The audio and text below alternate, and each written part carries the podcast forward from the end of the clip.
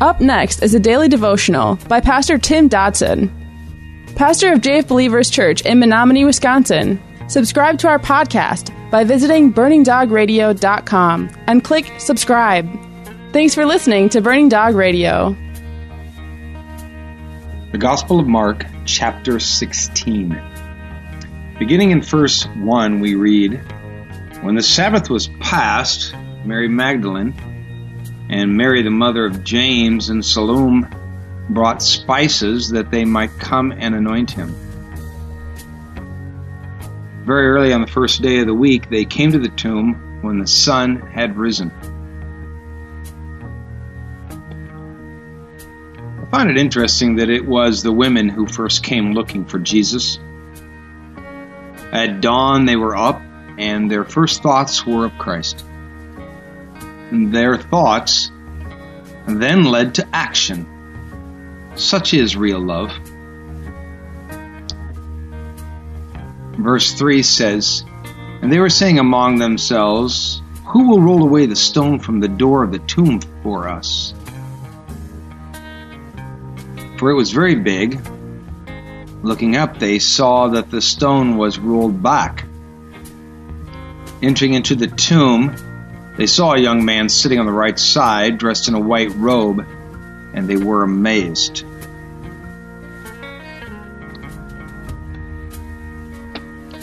Who shall roll away the stone? Ah, grand questions hidden deep inside of each one of us, I think.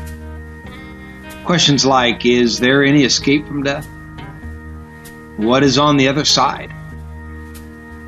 But I find it here interesting that these ladies were not asking what would roll away that stone, but whom. They wondered who would be able to roll away that stone. In a way, they seemed to ask who could overcome the bondage of death. And when they arrived, they saw that it had already been done. Verse 6 says, He said to them, Don't be amazed. You seek Jesus the Nazarene who has been crucified. He has risen, he's not here. See the place where they laid him. But go and tell his disciples and Peter, He goes before you into Galilee. There you will see him, as he said to you. I can't help but wonder if all the angels fought over who would get that job. For the declaration that is given herein is the greatest message ever delivered. It's the greatest news that we will ever hear. For in truth, it is the gospel, the good news of salvation, the triumph over death. We have won and we are free. Notice the specific directions that were given here. He says, Go tell his disciples and Peter. Now, no doubt Peter was not feeling too good about himself right about now. It would be doubtful that he would have still considered himself a disciple at this point. Yet, despite Peter's public denial, Jesus was not going to deny him. It's a story that has been repeated for each one of us who call ourselves his child. For hundreds of years, that message has been delivered to his disciples. He is still going before us, and we will see him. Before us through the gates of death, and before us in resurrection. Verse 8 of our text says, They went out and fled from the tomb, for trembling and astonishment had come on them. They said nothing to anyone, for they were afraid. Now, when he had risen early on the first day of the week, he appeared first to Mary Magdalene, from whom he had cast out seven demons. She went and told those who had been with him as they mourned and wept. When they heard that he was alive and had been seen by her, they disbelieved. After these things, he was revealed in another form to two of them as they walked on their way into the country. They went away and told it to the rest. They didn't believe them either. These men, I guess, were no different than the rest of humanity. Their faith came hard too. They had to see Jesus to believe. Just like the rest of us, I guess. You know, we live in an age today of great skepticism.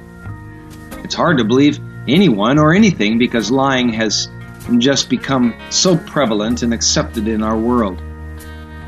But people want to see the real thing. Thankfully, Jesus is just as happy to oblige today as he was then. Oh no, I don't think he's going to appear in your living room, but he will show you he is real. Furthermore, he will use us to do it if we'll just step up and embrace that task. Can I prove that he's alive? My answer to that would be to produce the lives of many of those who grace my own life and my faith community, those who were once dead and are now alive. You know, we know that words are cheap. Yet we see that those who had firsthand experience with the resurrected Savior, they embraced his living. But to the rest, well, the announcement was merely words. Are we willing to show the world he is alive? Show the world in our lives, in our deeds, in our service to him? How about in our marriages, our secular work, in every aspect of our lives? For those who deny he is living, there is forever the challenge produce a body, and Christianity would be finished. From the moment of the announcement that he had risen, they needed only to go to the grave and bring out his body, and it all would have ended right there. Why didn't they then? Because there was no body to bring out.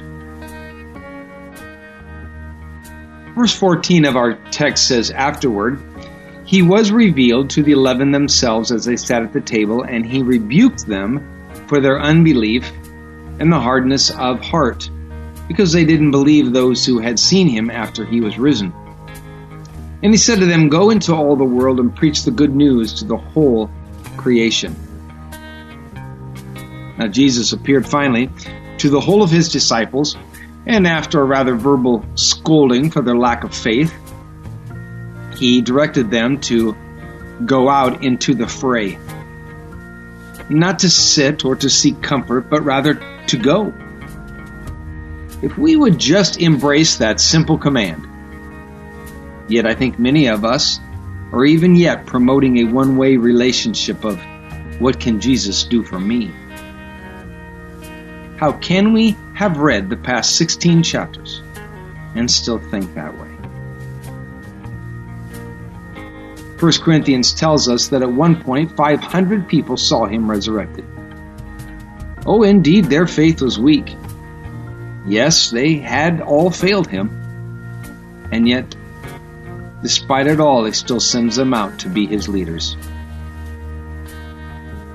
The word preach means to announce as a herald, and it was used for an ambassador making an announcement for a king. Verse 16 says, He who believes and is baptized will be saved, but he who disbelieves will be condemned. There are those who attempt to use this passage as a proof text for baptismal regeneration. That, that means that you have to be baptized to be truly saved. But there is an arsenal of scripture to deny this doctrine. Not to mention that if it was truth, then by his very own admission, Paul's ministry would have to be received as a total failure. Check it out. See 1 Corinthians chapter 1, verse 14 to 17.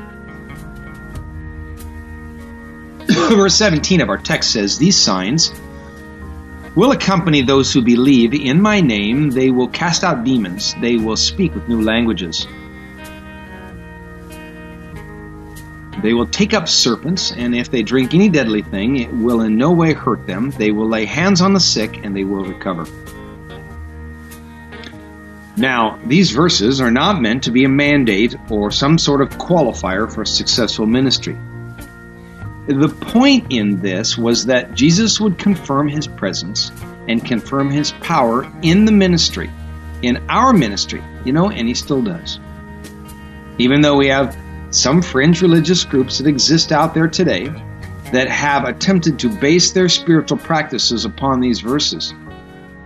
We need to know that handling snakes is no more proof of faith or Christianity than the snake charmer in India who does not even believe in Christ as deity.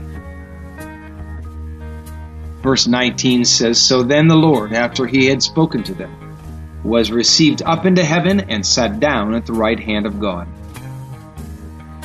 They, that's the apostles, went out and preached everywhere, the Lord working with them and confirming the word by the signs that followed. Amen.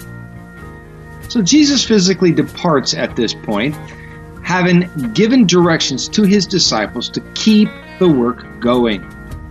He also promised to be faithful, promised to continue to give them the power they needed to fulfill that commission. Their obedience, well, it was thorough and it was prompt. The record tells us that, quote, they went out and preached everywhere, end quote. What a profound obedience, an obedience that is rare even today. It would be easy to think that this was the end of the story. Jesus left, and that's it. But he hadn't left.